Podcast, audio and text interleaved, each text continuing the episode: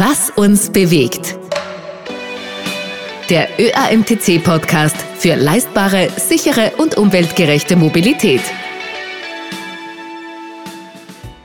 Der Jahreswechsel, der steht ganz traditionell immer im Rückblick. Das zu Ende gehende Jahr, das lässt man der Revue passieren. Aber nicht hier in diesem Podcast. Hallo und herzlich willkommen bei Was uns bewegt. Wir widmen diesen Podcast der Zukunft, der Zukunft der Mobilität. Die soll leistbar sein, sicher und natürlich auch umweltfreundlich. Und im Zentrum stehen die ÖAMTC-Mitglieder, die auch in Zukunft gut betreut werden wollen. Ganz egal, ob sie auf zwei Rädern, auf vier Rädern, mit den Öffis oder vielleicht sogar mit dem Flugzeug im In- und im Ausland unterwegs sind. Und da merkt man schon, es geht eben schon lange nicht mehr nur ums Auto, sondern es geht um die Mobilität in Summe. Die Dienstleistungen, die der Club heute bietet, die sind mit den Kernaufgaben aus der Vergangenheit eigentlich kaum zu vergleichen. Die Mobilität ist im Wandel und damit natürlich auch die Aufgaben für die Mitarbeiterinnen und Mitarbeiter im Mobilitätsclub. Da braucht es Innovation. Ich bin Marcel Kilic und ich spreche dazu mit dem ÖAMTC-Direktor. Willkommen, Oliver Schmerold. Ja, wunderschönen Tag. Hallo. Jeder, der mal auf der A23 durch Wien gefahren ist, der hat das ÖAMTC Mobilitätszentrum von der Tangente schon mal gesehen, dieses ikonische Gebäude. Da oben ist ein Christophorus-Stützpunkt, da landet immer wieder der Notarzthubschrauber. Was man von außen nicht sieht, da muss man hineingehen. Im Foyer von der Decke, da hängt ein gelber Pannenhilfe-Puch aus den 1960ern. Da sieht man, wie schnell sich die Zeit auch dreht kann man sagen, die klassische Pannenhilfe von damals, die den Club groß gemacht hat, äh, die ist heute noch die Hauptdienstleistung des Clubs oder hat sich das verändert?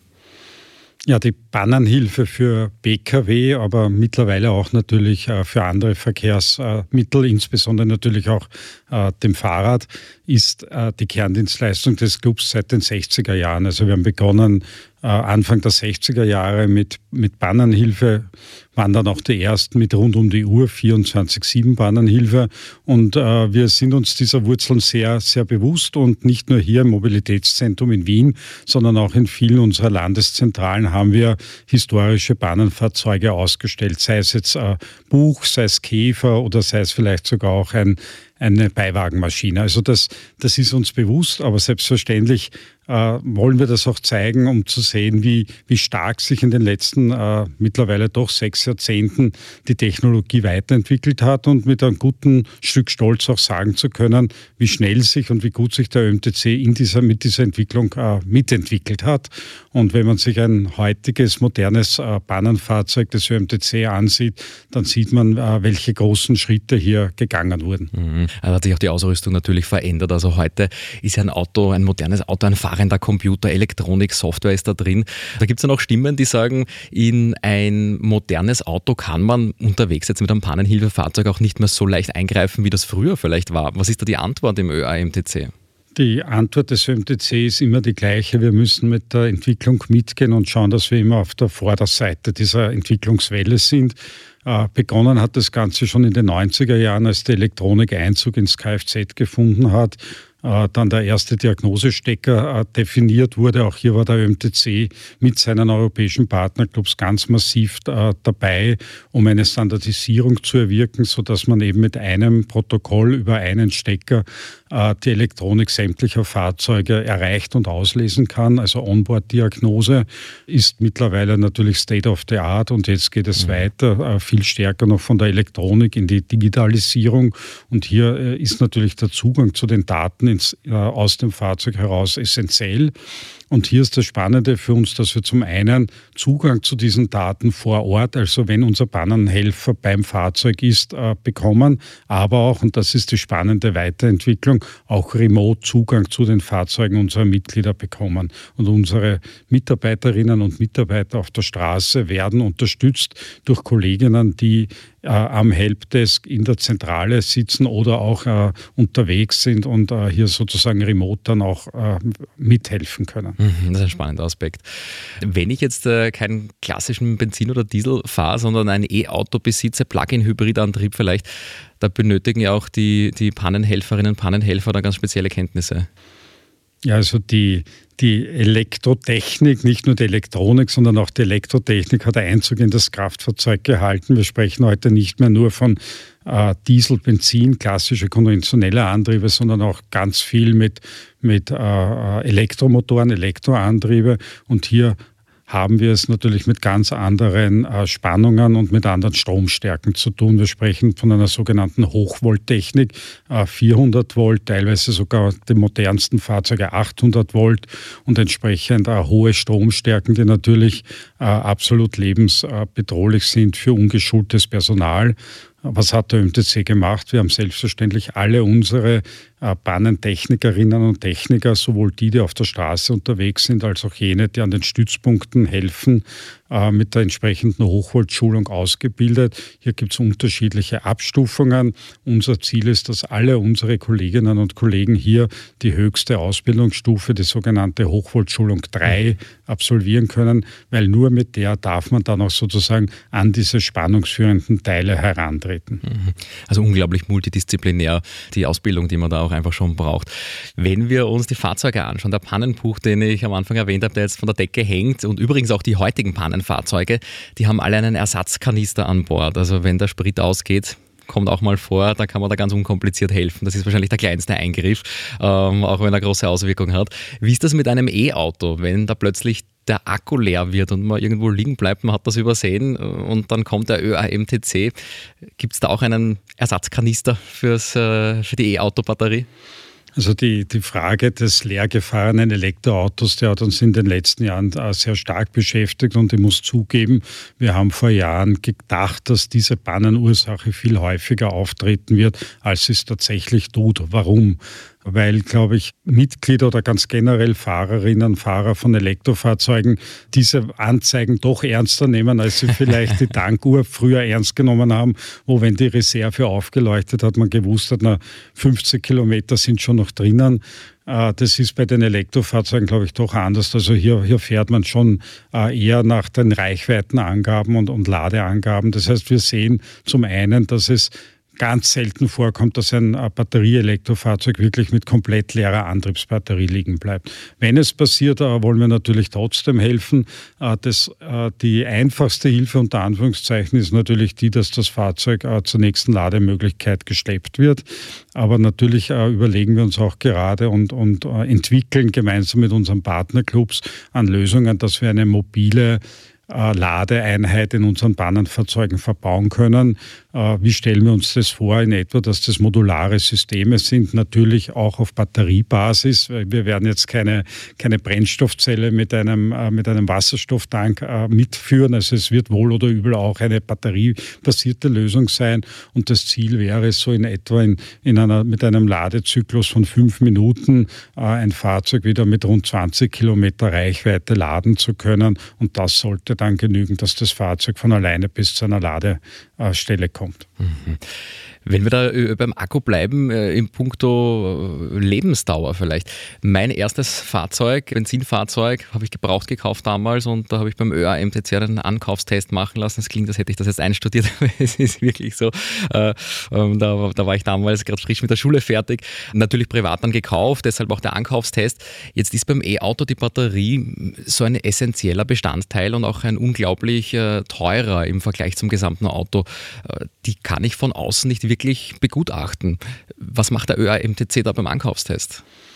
Das Thema äh, der, der Antriebsbatterie oder ihres Gesundheitszustands, State of Health, wie man es nennt, äh, ist eines, das ist ganz essentiell, insbesondere bei Gebrauchtfahrzeugen, aber teilweise auch bei Neufahrzeugen, wo sich Konsumenten äh, öfter an uns wenden, weil sie meinen, das Fahrzeug hätte nicht die versprochene Reichweite, äh, die der Hersteller versprochen hat. Was macht man in so einem Fall? Man kann die Batterie auf ihre äh, Gesundheitszustand hin testen. Es gibt hier ein von einem österreichischen ja, ich möchte fast sagen, Startup-Unternehmen äh, entwickelte Technologie, die wir von Anfang an mit unterstützt haben, mitentwickelt haben und jetzt bei uns mittlerweile auch äh, im regulären Einsatz haben. Das heißt, man kann einen, einen Antriebsakkumulator, wie es ja richtigerweise heißt, eines äh, Elektrofahrzeuges äh, bei uns testen lassen auf seinen Gesundheitszustand und äh, entsprechend dann eben beurteilen, äh, welchen Wert das Fahrzeug noch, noch hat oder eben nicht mehr hat. Mhm. Wichtig ist nur, dass wir zukünftig auch stärker noch in die Diagnose gehen, weil eine Batterie darf und soll keine Blackbox bleiben, sondern man soll sich bis zumindest auf die Modulebene hinunter versichern können, wo die Probleme sind und die Hersteller arbeiten natürlich auch daran, Batterien dann teilweise tauschen zu können. Ist das ähnlich bei einem Elektrofahrrad? Wenn ich jetzt ein E-Bike äh, im Internet kaufe und das vielleicht noch relativ neu ist, da schrillt natürlich bei mir schon die Alarmglocken. Warum verkauft er das? Hat es da vielleicht was mit dem Akku? Könnte man auch den überprüfen lassen? Bei E-Bikes ist es im Prinzip ähnlich. Die Akkus sind halt nur viel, viel kleiner und meistens auch äh, mobiler, also abnehmbar aus dem, aus dem Fahrrad. Und äh, hier gibt es ebenfalls eine, eine Testmöglichkeit von uns, die nach einem anderen äh, Prinzip funktioniert. Aber im Prinzip kann man einen, einen Antriebsakku eines E-Bikes beim ÖMTC auch äh, testen lassen auf seinen Gesundheitszustand. Genau. Mhm. Was viele vielleicht noch nicht wissen, der ÖAMTC verfügt ja sogar über ein eigenes Ladenetz. An vielen Stützpunkten sieht man schon diese, diese gelben Ladesäulen. Da kann man AC, DC schnell laden, alles möglich. Ist das auch was, was ausgebaut wird in Zukunft? Wir haben immer gesagt, für den Einzug der Elektromobilität braucht es eine entsprechende Ladeinfrastruktur. Und äh, uns war immer klar, dass Ladeinfrastruktur etwas ist, was sich nicht per se wirtschaftlich rechnet. Das heißt, es braucht hier sehr viel, entweder öffentliche Anschubfinanzierung oder auch Organisationen wie die unsrigen, die hier sozusagen im Sinne der Allgemeinheit äh, hier in, in, eine gewisse Vorleistung treten. Wir sind äh, durchaus positiv überrascht, wie stark sich die Ladeinfrastruktur in Österreich in den letzten Jahren entwickelt hat. Wir sprechen mittlerweile äh, von gut über 16.000 äh, öffentlichen Ladepunkten in Österreich. Mhm. Hier ist alles, was äh, von Ultrafast-Ladung, also 300 kW, beginnend bis hinunter zu einer AC-Ladung bis 11 kW umfasst ist. Und äh, warum hat der ÖMTC ein eigenes Ladenetz? Äh, weil wir zum einen es als Teil unserer Stützpunktinfrastruktur sehen. Wenn man beim ÖMTC am Stützpunkt mit seinem Fahrzeug ein Service äh, in Anspruch nimmt, sei es jetzt eine Ankaufsüberprüfung, eine Pickerlüberprüfung oder auch nur eine Pannenhilfe oder eine Fahrwerkseinstellung, was auch immer, dann soll es auch die Möglichkeit geben, das Fahrzeug dort zu laden, wenn es ein Elektrofahrzeug mhm. ist. Aber, und das ist der zweite äh, springende Punkt, äh, wir haben natürlich auch unsere Fahrtechnikzentren. Wir haben immer mehr Fahrzeuge oder Kundinnen und Kunden, die mit Elektrofahrzeugen an Fahrtechnikkursen teilnehmen. Und hier muss es selbstverständlich auch die Möglichkeit geben, dass die Fahrzeuge vor Ort äh, geladen werden können. Wichtig ist für uns aber, dass die Ladeinfrastruktur nur das eine ist. Das zweite ist aber, wie habe ich Zugang zu Ladeinfrastruktur unterschiedlicher Anbieter? Und hier kommt dann eben die Frage der, der Ladekarten oder der Ladeabos äh, ins Spiel. Und da hat der ÖMTC ebenfalls ein eigenes Produkt schon vor Jahren entwickelt, ÖMTC E-Bauer. Das heißt, mit einer ÖMTC-Ladekarte oder einem Ladeabo kann man nicht nur beim ÖMTC laden, sondern man kann bei fast äh, 14.000 dieser angesprochenen öffentlichen Ladepunkten in Österreich auch mit dem ÖMTC-Abo laden. Mhm, mh. Am Heimweg hole ich mir hier äh, in der Baumgasse noch einen internationalen Führerschein. Jetzt hätte ich mir gedacht, eigentlich hätte ich, wäre es ein E-Auto laden können, aber mir ist gesagt worden, das geht so schnell, äh, da, wird da, da wird nur mein Passbild äh, raufgeklebt und dann kann ich damit schon in Thailand dann mit dem Moped fahren. Ja. Aber gut, ich habe ja einen Benziner. Was spannend ist, finde ich, sind diese Vermischungen Anbieter, Verbraucher. so wie wir das zum Beispiel im Internet oder auf Social Media kennen. Früher war klar, einer schreibt die Zeitung und einer liest die Zeitung, aber als Rezipient, als Leser kann ich eigentlich eigentlich schwer mitwirken, wenn nicht über einen Leserbrief. Ähm, jetzt posten wir selbst ins Internet, werden auf einmal selbst zum Medienmacher oder zur Medienmacherin. Und ähnlich ist das auch in der Mobilität. Wer ein Elektroauto besitzt, kann damit sogar zum Stromanbieter im kleinen Stil werden, damit Geld verdienen, vorausgesetzt, das ist an einem öffentlichen Ladepunkt. Die Details dazu gibt es in der Folge 50, haben wir auch schon drüber gesprochen.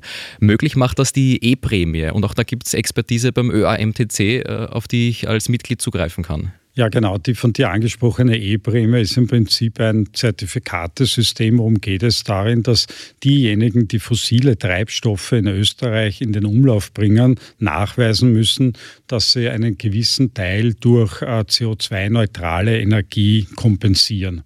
Das heißt, jeder Treibstoffhändler, jeder, jede große Mineralölfirma muss eine gewisse Quote an äh, erneuerbaren Energie nachweisen. Und diese erneuerbare Energie kann zum Teil, es gibt auch andere äh, Varianten, aber ein Teil davon kann dadurch nachgewiesen werden, dass man sagt, äh, so und so viele Fahrzeuge wurden an öffentlichen Ladepunkten mit erneuerbarer Energie geladen und das hat eben im, im Vergleich so und so viele hunderte, tausende Liter Diesel oder Benzin erspart. Das heißt, Interesse daran, diese Nachweise zu erlangen, haben in erster Linie die Mineralölfirmen.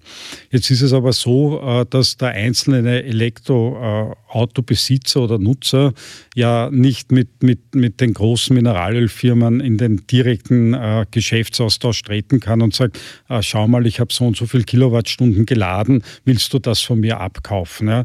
Dafür braucht es einen, einen Mediator Moderator, jemanden, der, der, der diese äh, Dinge sammelt, dann gemeinsam äh, anbietet am Markt und den Erlös dann auch wieder zurückgibt an diejenigen, äh, die sich auf dieser Plattform äh, gesammelt haben. Und wir als ÖMTC sind einer dieser Anbieter. Wir bieten eben diese ÖMTC E-Prämie an. Das heißt, jeder, der ein Batterieelektrofahrzeug besitzt, er muss Zulassungsbesitzer sein, kann äh, sich bei uns registrieren. Und äh, wenn er einen Zähler hat, wo er nachweisen kann, wie viel Energie er tatsächlich geladen hat, kann er das äh, Kilowattstunden genau einreichen. Ansonsten gibt es vom Finanzministerium festgesetzt eine Pauschalsumme, die entspricht 1500 Kilowattstunden. Und dafür kann man dann eben sozusagen diese E-Prämie beantragen so wie es aussieht, äh, das, äh, wie, hoch sie ist, wird sich immer erst dann sozusagen aufgrund der Marktgegebenheiten ergeben. Aber wir konnten für die ersten, die das beim ÖMTC heuer gemacht haben, immerhin einen äh, Erlös von 430 Euro erreichen. Mhm, mhm, schöne Summe, wenn das dazu kommt. Ähm, die Details dazu, jetzt auch wie das zum Beispiel mit Firmenfahrzeug ist, das hört ihr alles in der 50. Episode. Verlassen wir das Thema E-Autos, schauen wir hin zur künstliche Intelligenz, zu den Assistenzsystemen in den Online-Foren. Äh, da wird immer wieder über Fehlfunktionen geklagt. Auch wer haftet, wenn ein Assistenzsystem zum Beispiel einen Fehler macht. Auch da haben wir eine Folge äh, mit einem Rechtsanwalt aufgenommen. Ähm, was kann der Club da tun? Ganz eine spannende Frage, die uns natürlich auch vor neue äh, Herausforderungen stellt. Die Assistenzsysteme sind natürlich hochtechnologisierte Systeme. Wir sprechen von, von äh, Kamerasystemen, von Radarsystemen, von LIDAR-Systemen. Also hier gibt es wirklich die unterschiedlichsten äh, Ausprägungen. Faktum ist, dass es momentan in der periodischen Überprüfungsvorschrift, also in Österreich die klassische Pickerl-Überprüfung, 57a-Überprüfung, äh, noch nicht vorgesehen ist. Aber wir müssen natürlich alle damit rechnen, dass das auf europäischer Ebene äh, bald kommen wird, dass auch diese Systeme auf ihre Betriebssicherheit äh, geprüft werden müssen. Wir bereiten uns darauf vor. Es gibt erste Systeme, mit denen man am Prüfstand in der Prüfhalle am ÖMTC-Stützpunkt die Systeme nicht nur auf ihre Funktionsfähigkeit prüfen kann, sondern auch kalibrieren kann. Also dass der Abstandswarner, dass der Seitenabstandswarner, der Kollisionswarner, der tote Winkelassistent die richtigen Einstellungen hat und die richtigen Entfernungen oder die richtigen Bereiche detektiert. Äh, hier haben wir die ersten Systeme bei uns im Einsatz. Das heißt, es gibt schon erste große Stützpunkte in Österreich, wo man sich seine äh, Assistenzsysteme auch auf Funktion und kalibrieren lassen kann. Mhm. Spannendes Thema, auch die Software in unseren modernen Autos. Episode 48 haben wir auch schon drüber gesprochen. Das sind immer öfters äh, geschlossene Systeme. Die Daten werden da direkt an die Hersteller weitergeleitet. Also ein sicheres System, sagen die Hersteller, hat natürlich den Nachteil, ein sicheres System, wo niemand reinkommt, tue ich mir natürlich als Mechaniker oder Mechanikerin auch nicht wahnsinnig leicht. Ist das ein Problem oder ist da eine Lösung parat von Seiten ÖAMTC? Die Frage, äh, wie die Daten, die die Fahrzeuge äh, generieren, genutzt werden können, das ist eine ganz eine entscheidende Frage, an der wir sehr intensiv dran sind. Äh, ja, es ist genauso, wie du es geschildert hast. Die Hersteller argumentieren natürlich ganz stark mit dem Thema Betriebssicherheit der Fahrzeuge, für das sie natürlich haftbar sind. Und zum anderen immer stärker natürlich auch das Thema Cybersecurity. Also ganz, ganz valide Argumente, dass man sagt, wir müssen ja unsere Fahrzeuge inklusive der Daten betriebssicher halten und ein Hackerangriff von außen sollte ja stattfinden und zum Beispiel ein Fahrzeug auf der Autobahn am dritten Fahrstreifen von 120 auf null abbremsen von außen äh, wäre natürlich ein erhebliches Sicherheitsrisiko äh, für die Allgemeinheit. Das heißt, äh, hier haben Sie die Verantwortung, dass das nicht passiert. Das heißt aber nicht auf der anderen Seite, dass sie komplett geschlossene Systeme betreiben dürfen. Und hier ist auch die Europäische Union äh, mit dem Data Act, der heuer beschlossen wurde, einen signifikanten Schritt vorangegangen, dass sie nämlich sagen, äh, Daten müssen grundsätzlicherweise ohne Diskriminierung auch dem Drittmarkt oder dem freien Markt äh, zur Verfügung gestellt werden.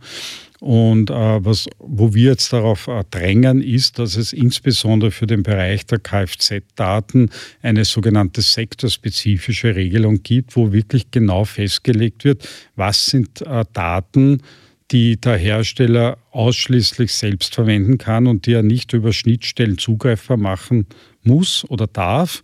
Und was sind aber der, die große Menge der anderen Daten, die sehr wohl anderen ohne Diskriminierung äh, zur Verfügung gestellt werden können, sodass Dritte genauso Dienste äh, rund um diese Daten entwickeln können, so wie sie auch der Hersteller entwickeln kann. Und da ist natürlich neben dem ÖMTC im Bereich Bannernhilfe, aber auch äh, alle Versicherungen daran interessiert, alle freien Werkstätten interessiert, alle Teilehändler interessiert, also alle die, die rund um das Automobil Produkte und äh, Services entwickeln und anbieten, wollen natürlich diesen Datenzugang haben. Und äh, wir sind sehr guter Dinge, dass es hier diese Regulierung bald geben wird. Und es gibt auch schon spannend genug äh, erste äh, Erkenntnisse des Europäischen Gerichtshofs, wo namhaften Herstellern verboten wurde, dass sie dem freien Markt, den unabhängigen Markt, den Zugang zu den Daten verwehren dürfen. Also Datenschutz auch da einfach ein riesengroßes Thema in der Mobilität. Mobilität wird auf allen Enden immer komplexer. Jetzt bin ich selbst ÖAMTC-Mitglied und nehme trotzdem in den Medien manchmal wahr, da wird vom Autofahrerclub gesprochen. Warum ist das noch so, wenn doch so viel mehr an Angebot am Tisch liegt? Ich glaube, es sprechen die Leute oder, oder die Journalistinnen und Journalisten dann noch vom Autofahrerclub, wenn sie zu wenig Zeit hatten, sich mit uns in den letzten Jahren äh, zu beschäftigen. Denn wir selbst sprechen vor, seit vielen Jahren schon vom Mobilitätsclub. So verstehen wir uns auch, weil für uns steht die Mobilität unserer Mitglieder im Mittelpunkt und diese Mobilität ist bunter geworden, Gott sei Dank bunter geworden, insbesondere im städtischen Bereich. Äh, wenn man sich heute das Stadtbild äh, in Graz, Wien, Linz, Salzburg anschaut, sieht das anders aus als vielleicht noch vor 20 Jahren und das ist gut so. Und uns ist wichtig, dass der MTC hier für seine Mitglieder ein Angebot hat. Was gehört da dazu? Es, äh, neben dem Automobil ist es natürlich der öffentliche Verkehr.